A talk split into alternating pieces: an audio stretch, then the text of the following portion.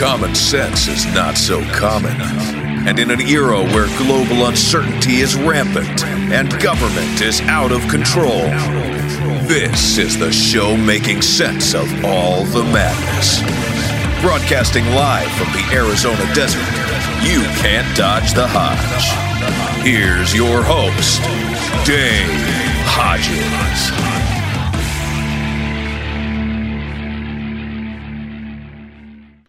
Dave Hodges here, back in the, well, shall we say, the guest segment of our show. Thanks for staying with us through the intro, and I hope that you benefited from that information. And I'll tell you what, everything I could do, I had to sit on my emotions here to get that out to you calmly. But we have a great guest for you in this particular segment. We're going to be joined in just a moment by Ken Clark, and he's county commissioner. He's been an elector for the Electoral College. And we're really going to pick his brain about procedures and election laws and his understanding of that, because we're getting nothing but misinformation from the mainstream media, and I mean it's deliberate, and we'll get into that as well too. But before we join Ken, we've got to pay some bills, and I'm worried. I'm really worried about the food supply. I've written an article about it here recently. We're eating this year's harvest. The food supply chain is in absolute chaos. The Obama administration, The Biden administration has talked about being carbon neutral, and he's kind of dragging his feet on it, but Ocasio-Cortez is not. I'm warning you. This is the final move towards centralization of the food supply, and I believe that's coming, and I believe it'll happen in the first 6 months of this new administration if they're able to come to power. So the question is, do you have enough storable food? Our resident expert, Bob Griswold, says you need 2 years. DHS and FEMA says you need 6 months. How many of you meet either one of those? And if you don't, let me tell you what we can do. We've got the best storable food quality-wise, restaurant quality. I've tasted it. It's great. 25-year shelf life. But right now they got four-week special going on. You get a four-week special, $100 off. So if you said, Dave, I probably should get 40 weeks. Well, then you can get 10 of those, and you could save how much? There you go. Do the math. 1,000, right? Very good. You're not a product of Common Core, and this is really the best deal out there right now. It's the most inexpensive way to acquire good storable food. Go to preparewithdave.com. That's preparewithdave.com, and very quickly here, if you have food, you better have water. And on the fifth day of a crisis, the Naval War College says that waterborne illnesses become the number one cause of death. Well, we've got the best water filtration out there. You'll see it. If you just go to waterwithdave.com, you'll see all the documentation for the Alexa Pro Pure Water Filter, and you'll say, wow, they really are good. This is not like a CBS poll, is it? No, it's real research. Control groups, experimental groups, and all that good stuff. So waterwithdave.com is where you go. They're offering 40% off as long as supplies last. So 40% off as long as supplies last, waterwithdave.com, the food is preparewithdave.com, and I think we've got you started on the right steps here. You need to take care of your preps because you don't know what's coming. It's so unstable. Well, Ken has been a guest on my show before and has always enlightened us about election laws and Electoral College, but we're in a new ball game right now. We're in a ball game where I feel like we're, shall we say, the rule of law doesn't apply. It's more like rules for radicals. So, Ken, welcome to the show. Am I being too cynical? No, sir. I think you're hit it right on the nail on the head there. It's a we are in the midst of navigating troubled waters. Oh, boy, I sure agree with that. Ken, tell everyone a little bit about your background in detail so they know that we really have an expert on the air here. I originally got involved in politics back in 1988, trying to affect change. I thought at that point, by changing elected officials out, you could actually have an impact and make a difference. And in some regards, on the local level, that's easier to do than on the state or federal level. And I've been able to do that. And in 1999, I took office as county commissioner in Galveston County, Texas, and have been working in politics since 1988, and I served as an elector in 2000, and I was elected as an elector in 2016 as well. That's pretty good, and so when you are an elector, do they give you a do's and don'ts list, and is there an education period that goes with that as well? Well, in the state of Texas, and every state is different how they select their electors, but in Texas is a winner-take-all state, which means whichever presidential candidate wins the popular vote in the state, those electors are selected. And the electors in Texas are elected at the state Republican convention that in years past was normally in June. But with the whole COVID thing, it got pushed this year.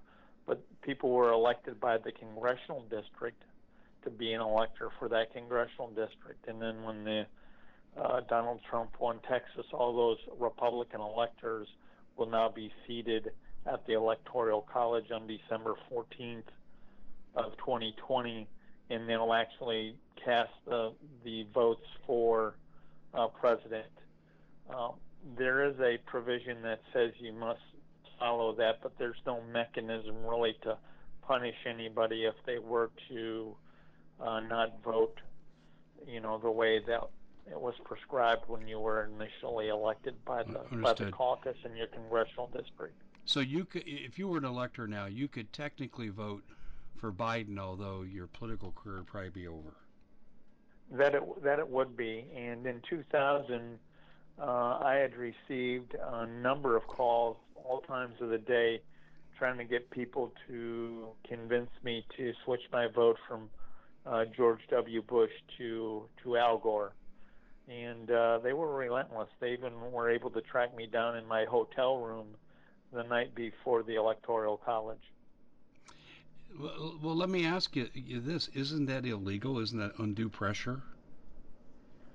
I guess it could be, but, you know, the thing of it is that most of the electors who are elected are what you would consider stalwart, long-term activists for the party that they get elected from. So, sure. Like you said earlier, it would be an end of a political career if you go the opposite way. Yeah, but you could. Let's just say you were a Democrat, for example, and you're in Pennsylvania, and I don't know what their rules are there, but just for the sake of argument, you could flip. And you said, well, I found out the stuff about the laptop from hell and Hunter Biden and Joe Biden's part in it. Yeah. And I can't vote for someone like that. I don't care. I'm a Democrat, but I'm not doing it. Then legally you could do that. And so you would have, you wouldn't have a unanimous Electoral College vote from a particular state. Am I interpreting that correctly? That is correct. As a matter of fact, in 2016, there was an individual from Texas who actually didn't cast their vote for Trump, but actually cast their vote for John Kasich, the former governor of Ohio. Okay. That's kind of like when I'm looking at a local election and I don't like either of the candidates, I write my own name in. Yes, I've done that. There you go. There you go. Do you want to hear a bizarre election story that's going to make you cringe and probably make you lose respect for me? This is a true story. I'm fighting against John McCain in my community as he's trying to steal our property for his Canamex Highway without any compensation. And he already had committed, what's it called? Inverse condemnation. And we couldn't get a lawyer to take the case. We'd get a lawyer and they go, wow, can you raise $100,000 in your community? Yeah, we can do that. Okay, next day, sorry, our partners want to be judges one day, and if they go against McCain, they know they won't be given what he is. Oh, okay, thank you. So this guy from the Libertarian Party approaches me. This is actually a true story. Maybe I probably shouldn't tell it because this will besmirch my reputation, but Ernie Hancock, Freedom's Phoenix, pretty well-known guy, good friend of Ron Paul, gives me a call, and he's helping me with my case. I mean, he's helped publicize it, get the word out. So he's been a friend, and he says, Dave, I think I can get you the lawyer you've been looking for the last 7 years. And I said, okay. And I said, what's the price, Ernie? And I'm thinking I got to open up my checkbook. And he says, well, you have to run for an office. I said, Ernie, I'm not a politician. I'm too blunt. He goes, you're not going to win, but we need a face for the Libertarian Party. You're going to have to switch. You're going to have to be a write-in candidate. You have to make 4 public appearances. You don't even have to have a website if you don't want to, because I looked at the salary and I said, oh, I can't afford to do that. And he said, you're not going to win, Dave. So I said, well, okay. And I went through the things they asked me to do as a write-in candidate. Here's the scary thing. I won the mail-in ballot or the early absentee vote. They started reporting at the close of the polls. I was ahead. I'm calling Ernie, what did you do to me? He says, don't worry, you're not going to win. He's right. I lost, I think it was like 480,000 votes to 350,000. That was my one time I was in politics. And they wanted me to be the county superintendent of education. I really kind of would have liked that because I wanted to knock a, Common Core out of the park and get it out of here. And I hated it. Yeah, especially with your background, you would have had a tremendous impact there. Yeah, but you know what that paid? And this, people are going to get mad at me for saying this, but I had 3 sources of income at the time. And my wife had quit her job as head of McDonald's in Arizona so she could focus on being mom. And it was a decision we both agreed on. And I said, honey, that's okay. I'll go do this and I'll go do that and I'll bring in the money. And yeah, I think it's important that you're here. And we made that choice. And then here comes this, and I'm thinking, oh gosh, I can't work for half of what I'm making. Otherwise, I might have gone out and campaigned. And you know what? I kind of think I would have won. I was stunned I got that many votes. But anyway, I bet you didn't know that about me, did you? I did not. No, I know. Now the nation's going, oh, I thought Dave Hodges was an honest guy. Well, I am, because even Ernie said, Dave, you really helped us. Thank you for stepping up. Well, a week after the election, I get a call from the Goldwater Institute. They say, we understand you need a lawyer to fight against some bullies. I said, oh, do we ever? Well, we're not going to bow to the pressure of John McCain, and we won our battle. They didn't even go to court with us. We started to file, and they said, we can settle this. So that's my John McCain, Dave Hodges political story. But pretty interesting. I get approached a lot, though, to run, and Ken, I'm the wrong guy. You're the right guy. I mean, you're nice. You could talk to a lot of people. I get it on an issue. I can't. If I know I'm right and someone's dead wrong, I won't compromise. I'm a bad politician. I hear you. I don't do that either. Yeah, I bet you don't. But I tell you, it makes it kind of lonely, doesn't it? Because people will run from you if you don't compromise a lot of times. You are correct. Well, tell me. Let me digress for a second before we go into the Electoral College, because I got a lot of questions there. But I wanted to ask you this: in your role as county commissioner, tell me about mask mandates and what your experience has been. I don't want to bypass this opportunity to ask a real county commissioner. We, the governor had passed a mask mandate, and the county judge in the Texas system is the emergency management director for the county. And in the early phases, it was politically incorrect necessarily not to follow those mandates. But sure, as time progressed, and when they, in the end of January, they, Fauci himself told us that masks were ineffective. It's like, trying to keep mosquitoes out of your yard using a cyclone fence. It's just not going to happen. So we pushed back. Our DA basically said that it was not enforceable to require people to wear masks, so he wasn't going to be prosecuting people who weren't wearing masks. So we ended up keeping the county open, which generated us some significant revenue because everybody else in various parts of the state were closed down, and we were attracting people for marriage licenses from all over the state. And we also do passports in Galveston County, so that helped our business there as well. And I don't know if you noticed this, but earlier this week, Governor Abbott came on TV when everybody was instituting their mask ban and talking about shutdowns. He came on TV and stated that Texas would not be shutting down. And I think that happened because a number of people had protested the governor's mansion in the last couple of months, and he saw that the handwriting on the wall that the mask and the lockdown and the shutdown weren't working for Texans, and he finally heeded that message. Yeah, does he have a conflict of interest with Big Pharma? Some would say that. I don't have any independent confirmation of that. Okay. I had to ask because I've had a number of people tell me, but I haven't been able to pin it down. I've reported what people have said. And I was always a really big admirer of Governor Abbott, always. I loved the guy until he did this, until he did the mask mandate.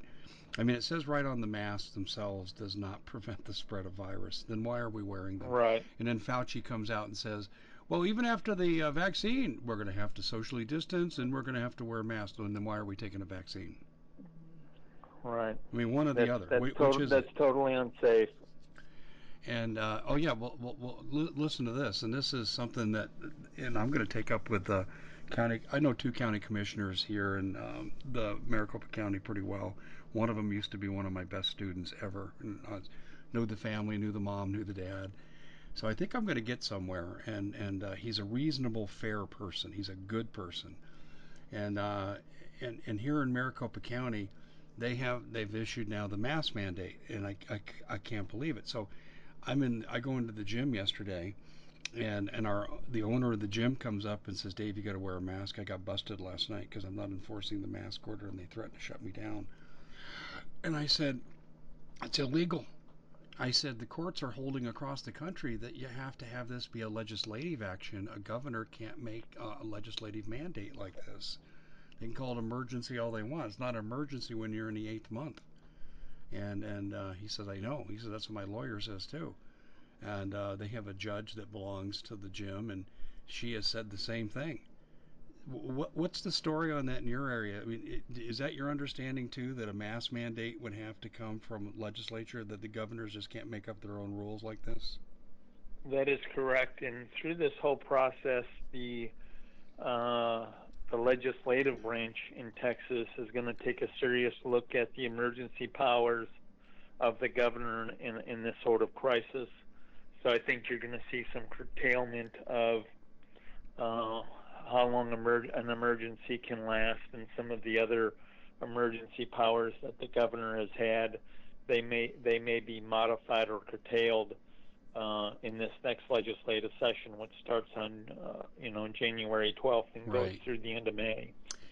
Yeah, we've got a real fireball activist here in our legislator named Kelly Townsend. I love her. She's all over the voter fraud issue, and she's bringing to the table in January, hey, we're going to make up the rules here, not the governor. And our governor, I don't know if you know this or not, but our governor is on the board of TGen, which is tied to Bill Gates' vaccine industry and Sonora Quest Laboratories testing. So, one stroke of his pen moves billions of dollars. Talk about conflict of interest. And then he's paying what's called care money to the various counties to keep the counties locked down. And it was admitted to use that you have to use that money for a COVID purpose, and if you don't use it for a COVID purpose, that money can be clawed back. That's what was brought out at the Mojave County Board of Commissioner Directors meeting. They said it. They actually debated it among themselves in open session, so it's on tape. It's not like, gee, somebody told somebody that told somebody. It's on tape. Do we have to give the money back to the governor? That's what the county attorney asked. And they started debating it. And then, we found out they paid money to the sheriff.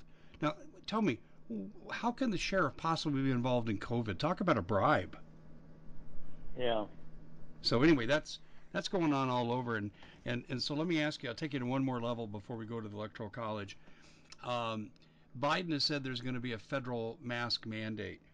I think he's exceeding the Constitution on this with regard to delegated powers and enumerated powers and so forth. What do you think? I think there's no pandemic or plandemics exception to the Constitution. Okay, I've used that phrase. Thank you. I totally. Agree. I guess the other thing I'd like to state for everybody to ponder is, my freedoms don't end where your fears begin. Yeah, exactly. I so agree with that. I really do. And, and have you found too that these county health boards are the problem in enforcement? Yeah, because what it has done is it's given them their 15 minutes in the spotlight, and they're sticking to the deep state narrative. Well, I think this is what needs to happen, and this is my 1776. Actually, a little later. How about some Boston Tea Party action here? But not take action against them personally, financially, but find out where these people who go around and harass these businesses, and they're inconsistent in their enforcement depending on who you are. Walmart, you can do any damn thing you want, but if you own a gym, they're going to crack down on you in ways they don't in Walmart. And I think that we need to know who these officials are, find out who they are, and start protesting in front of their houses up until 10 p.m. That would definitely grab their attention, and I think that'd be a good outlet for people who have had enough of this foolishness, and we need to get back to the America that we once knew. Okay, very good. Okay, let's go to some Electoral College questions here, and if we have time, I got a couple more. We can return to this. Like that plandemic, great phrase. But in the Electoral College process, I want to talk about the issue of certification. I maybe I'm outraged without reason. I'm a rebel without a cause, because the Saturday after the election, they interrupted the most popular football game on TV. I wasn't watching it, but it was Clemson versus Notre Dame, number one versus number three, and that was the only station they interrupted to come on, and the media says, yeah, we've declared that Biden and Harris are the president and vice president elect. And they did it, and where they'd get the biggest audience was that football game. And I was furious, and not because of the football game. I didn't find out about it till an hour later. And I'm watching this inaugural ball go on TV 5 days after the election, and I'm saying, wait a minute, this is not president-elect, this is media-elect. Do you agree with that phrase, and can you shed a little more light on this? I would agree with that. Who anointed the media to decide who the president's going to be? I know. I just was just beside myself on this point. So tell me about certification. How does this work? Well, basically the way certification works is in Texas, which I'm familiar with, is that the Democrats and the Republicans each elect their electors at their state convention, or use their what their rules say and their bylaws for the party. And when the Secretary of State's office certifies a winner, those electors are then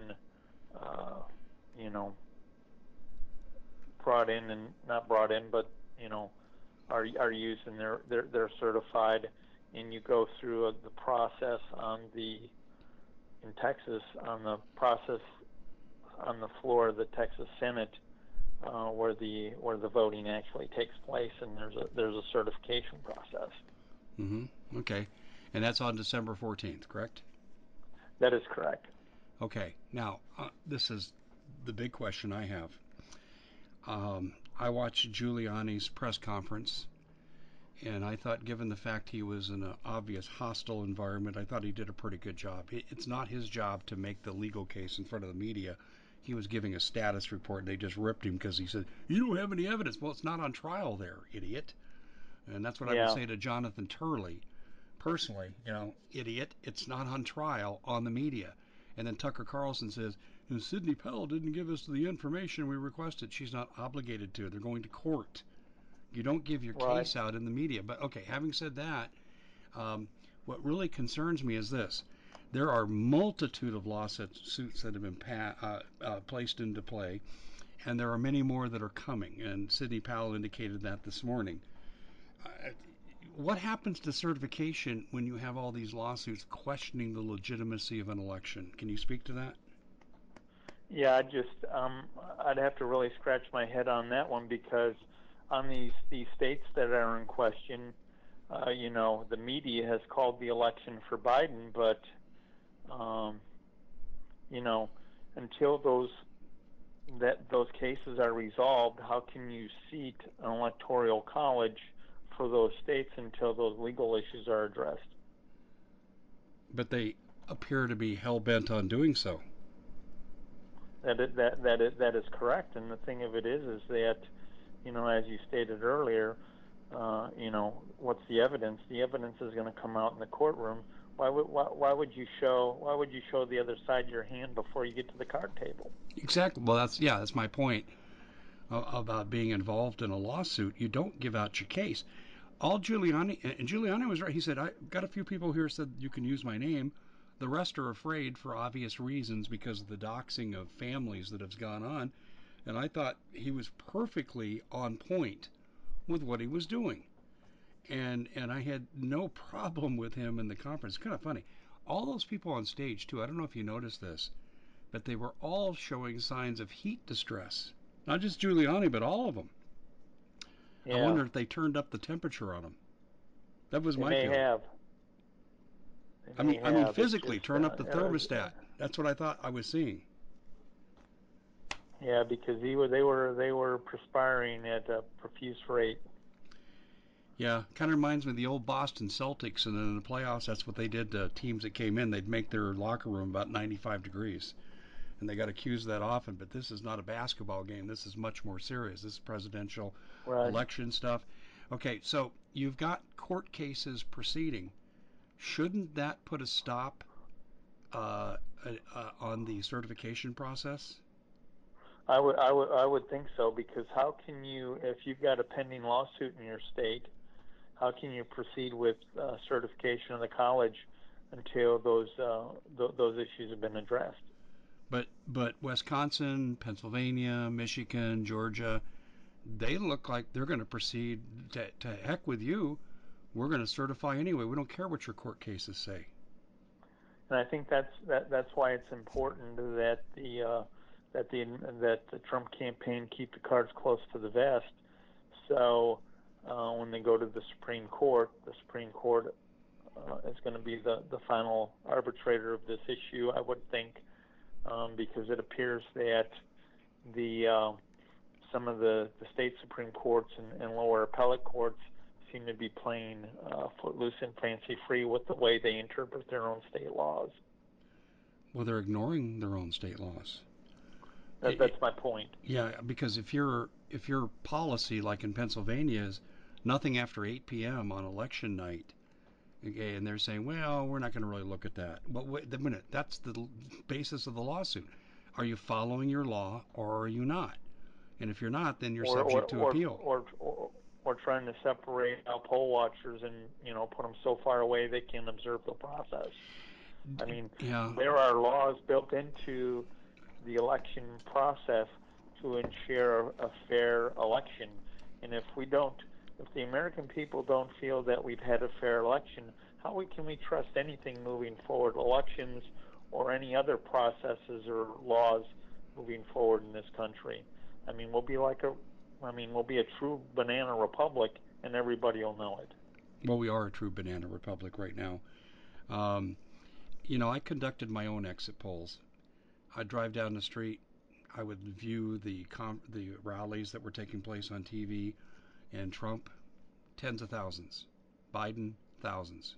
Tens, not thousands. I don't think you ever got 1,000 people to a rally.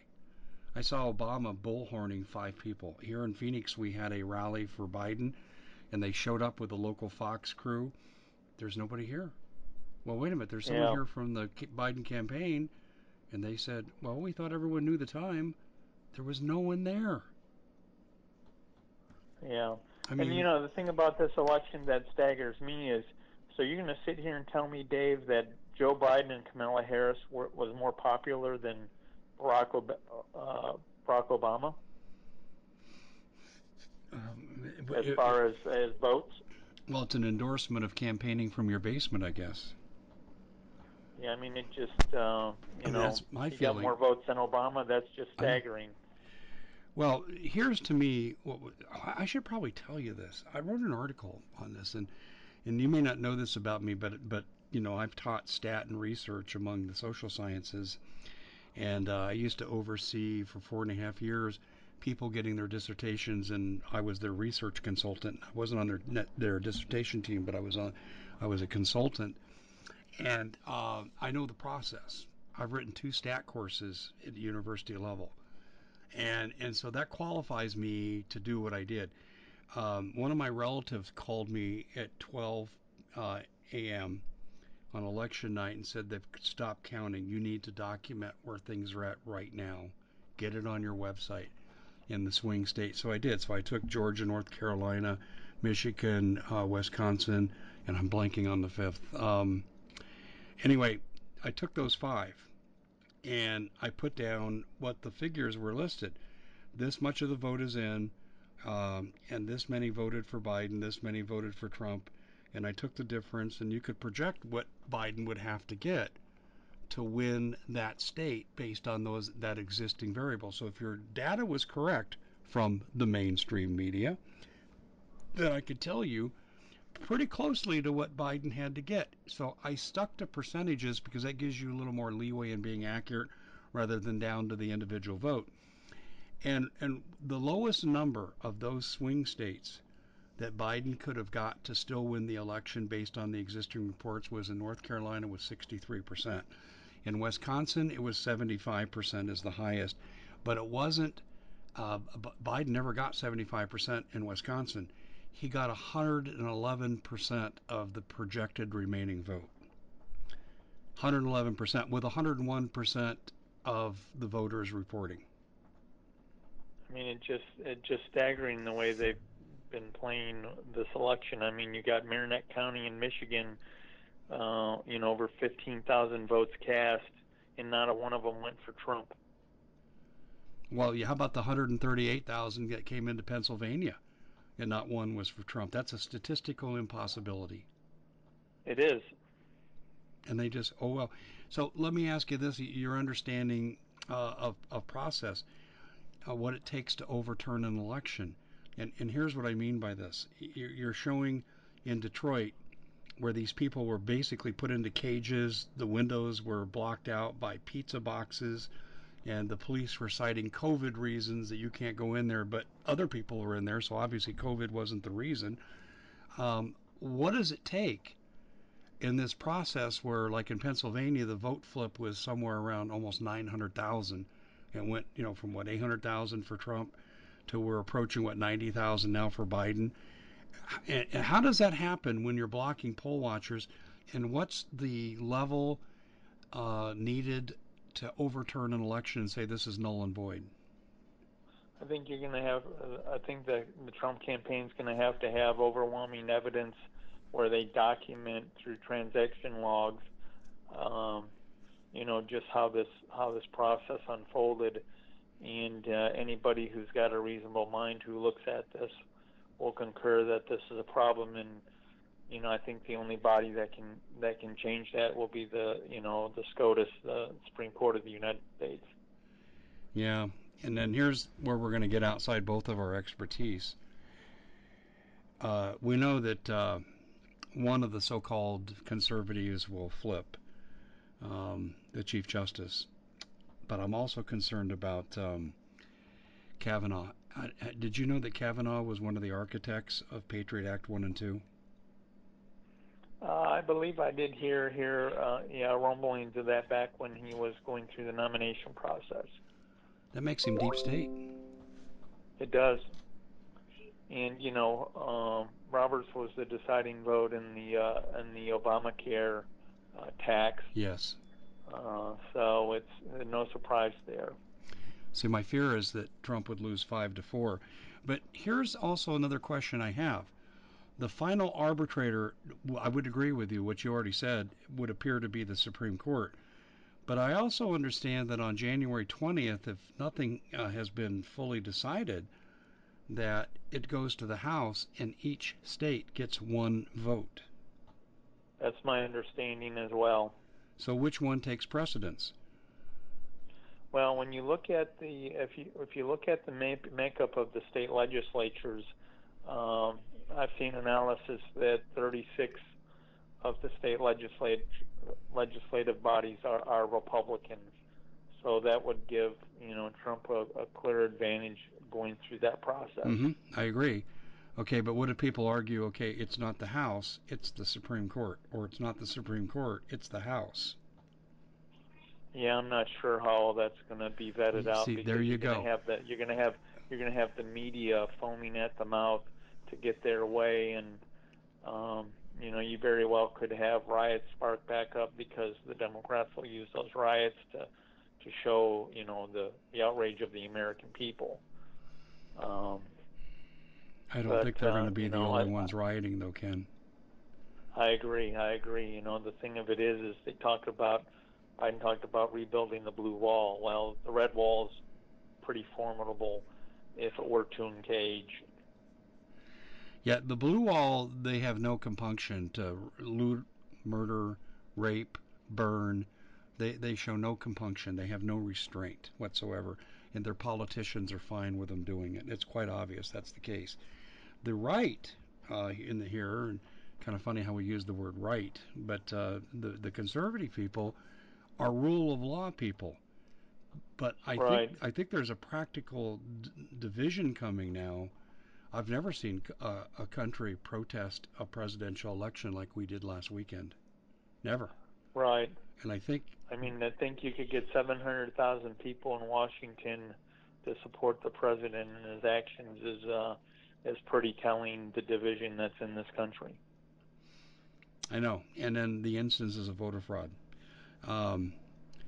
What I don't know, and I've had this discussion with many, I just don't know the temperature of America right now. It's not to the boiling point of we're going to be in the streets and there's going to be insurrection, but I think it's approaching that. I mean, how do you see it? Well, I think once the evidence is presented to the Supreme Court, and I've not looked at the evidence. I've seen articles on the potential evidence.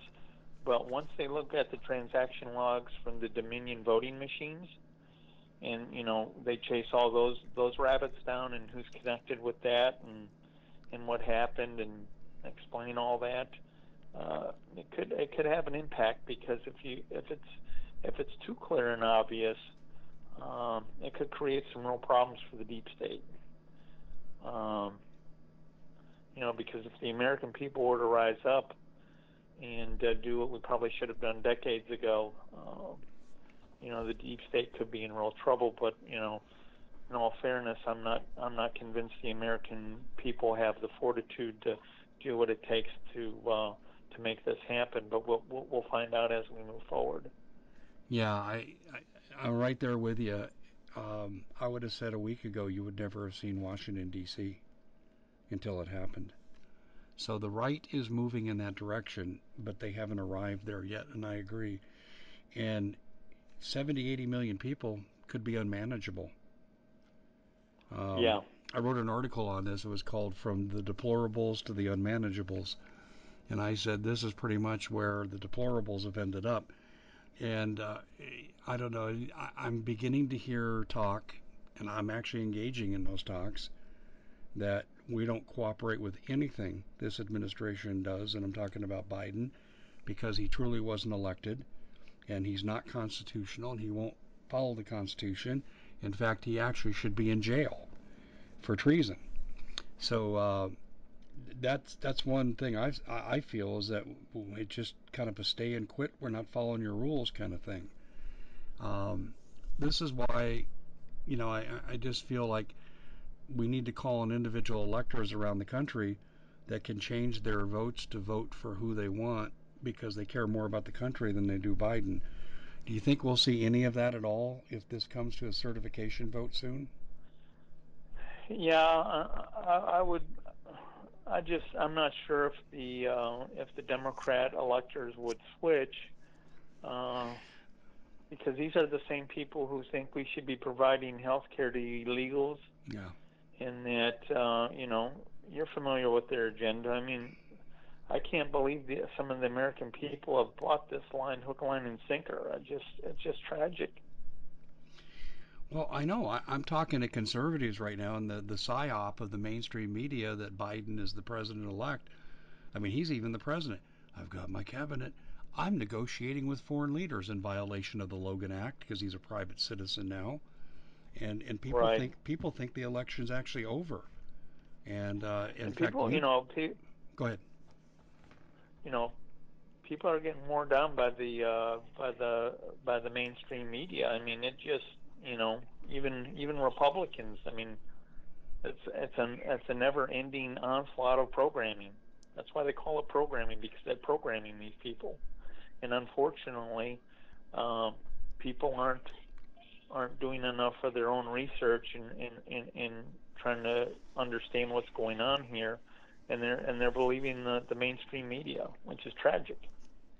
Well, Ken, I'm going to say something that sounds horribly arrogant, but I don't think half the country's capable of doing research, and I think there's probably another quarter of the country that's too lazy to do the research.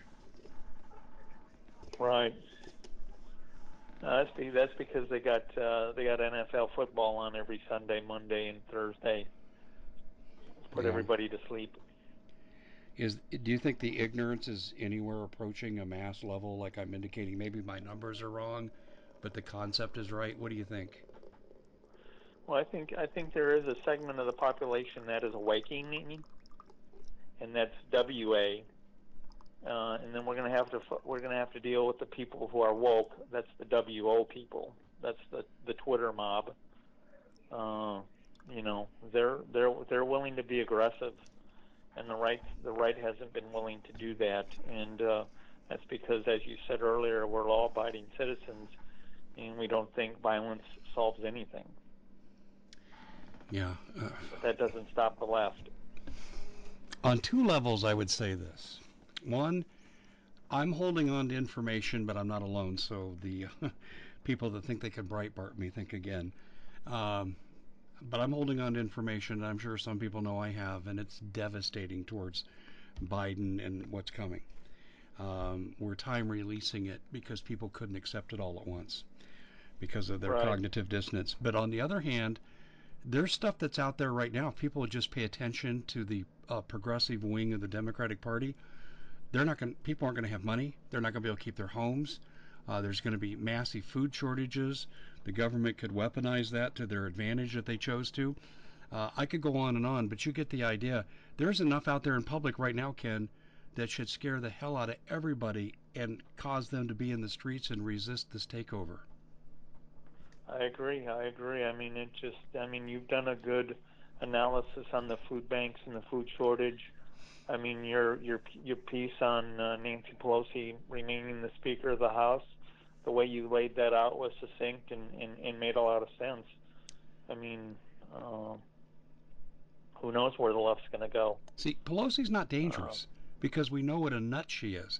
Someone else gets in there, and they're more progressive. Katie bar the door because they can determine what committees get what kind of bills to pass, and it all comes down to Georgia, doesn't it? Yep, it sure does, and it's everybody in this country needs to pay attention to that and make sure they call everybody they know in Georgia. And if you got folks who have the ability that can go help and volunteer, that could be very important.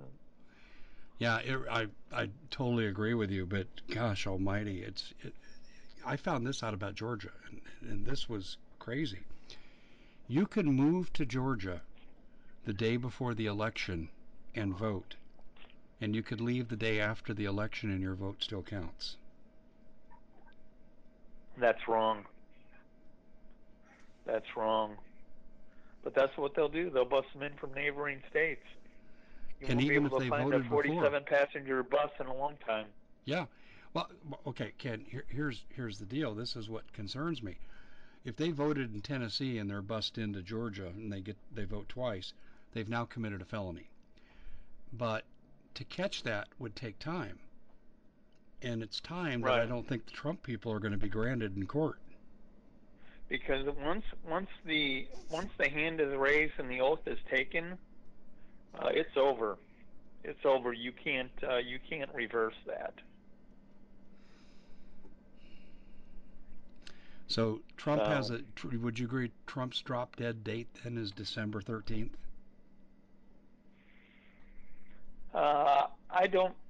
I'm not familiar with all the individual state laws, so I'm not sure I could give a good opinion on that. But, you know, when you look at it from the surface, that sounds like a reasonable look. But, you know, if some of the states don't cast their electoral votes, I mean, what does that do to the required 270 number? So I just don't know how that would work in the court of law, and that's all going to have to be vetted. So hopefully the Trump campaign has got this all, you know, timelined out, and you know they're executing their plan as best they can. Okay, so you've got a question now, and I kind of already brought this up before, but I used to teach American history. It was a young high school teacher, and I know that in 1820 and 1824, the House of Representatives decided the presidential election. In 2000, it was the Supreme Court. How is it determined who gets the final say? And I can't find that out. Where could we go to look? Do you have any idea? I have no idea. I would just assume that the Supreme Court would be the final arbitrator on any legal dispute. Okay, and I agree with you, except we already had the Supreme Court in play in 1820 and 1824. They were already, judicial review had already been established. So what I'm wondering here is, you know, if Trump says, I don't like the Supreme Court, we're taking this to the House, and there's precedent because it's happened twice before. See, do you see my confusion? Yeah, but I don't know what mechanism would trigger Trump to be able to take it to the House, or if the Supreme Court would have to kick it down to the House, because they don't want the Supreme Court tarnished with, quote unquote, deciding the election. I see. Oh, so the Supreme Court could kick it to the House. Correct. Interesting. I'm going to have to research that angle for 1820 and 1824. Yeah. Interesting. I know that the judges who decided the 2000 election came out and said they hated the job. It was the worst thing they'd ever done as a judge. Yeah. And well, it tarnishes the reputation. Could potentially tarnish the reputation of the Supreme Court, because it's such a noble body, or august body, and they don't want to be drugged down into the mud, I guess. Yeah, that's wow. That's really. I'm going to go do some research this afternoon. See, this is why I knew you'd be good to bring on to talk about these things. Where do you see this going? If you put Ken Clark's crystal ball on the table, where do you see this going? Well, I think for the American people, need their day in court, because if we can't trust this election, how can we trust any election moving forward? You know, the election is going to be what the election is, but with all the you know, voter fraud that appears to be out there, that the American people need answers, and it needs to be addressed. Yeah, well, I think there's going to be a delayed reaction too, and so you live in Texas, so your opinion counts more than mine because you're closer to it. But you know, that this administration that Biden's putting together has declared war on oil and gas and so forth. And so right. Is Texas likely to say, middle finger to you, administration, we're going to do what we want to do, and hey, come on and bring it on if you want to do something about it? Well, I think, you know, maybe that would allow some of the legislatures at the state level to say, hey, you know, we're going to abide by the 10th Amendment. We didn't cede this authority over to the federal government. We're going to take our authority back on this that you may perceive that we gave to you, and we're taking it back, and maybe that will get some movement either one way or the other. Okay, so Ken, let's go down this road. So now the Democrats do what we know they're going to do because they would never address it in the campaign. They stack the Supreme Court where they have the advantage. How do you read the tea leaves of Texas? Are they going to be moved? I don't think the you know, I hope the American people wouldn't put up with that, because basically what you're doing is, at that point, you're combining basically all three branches of the government.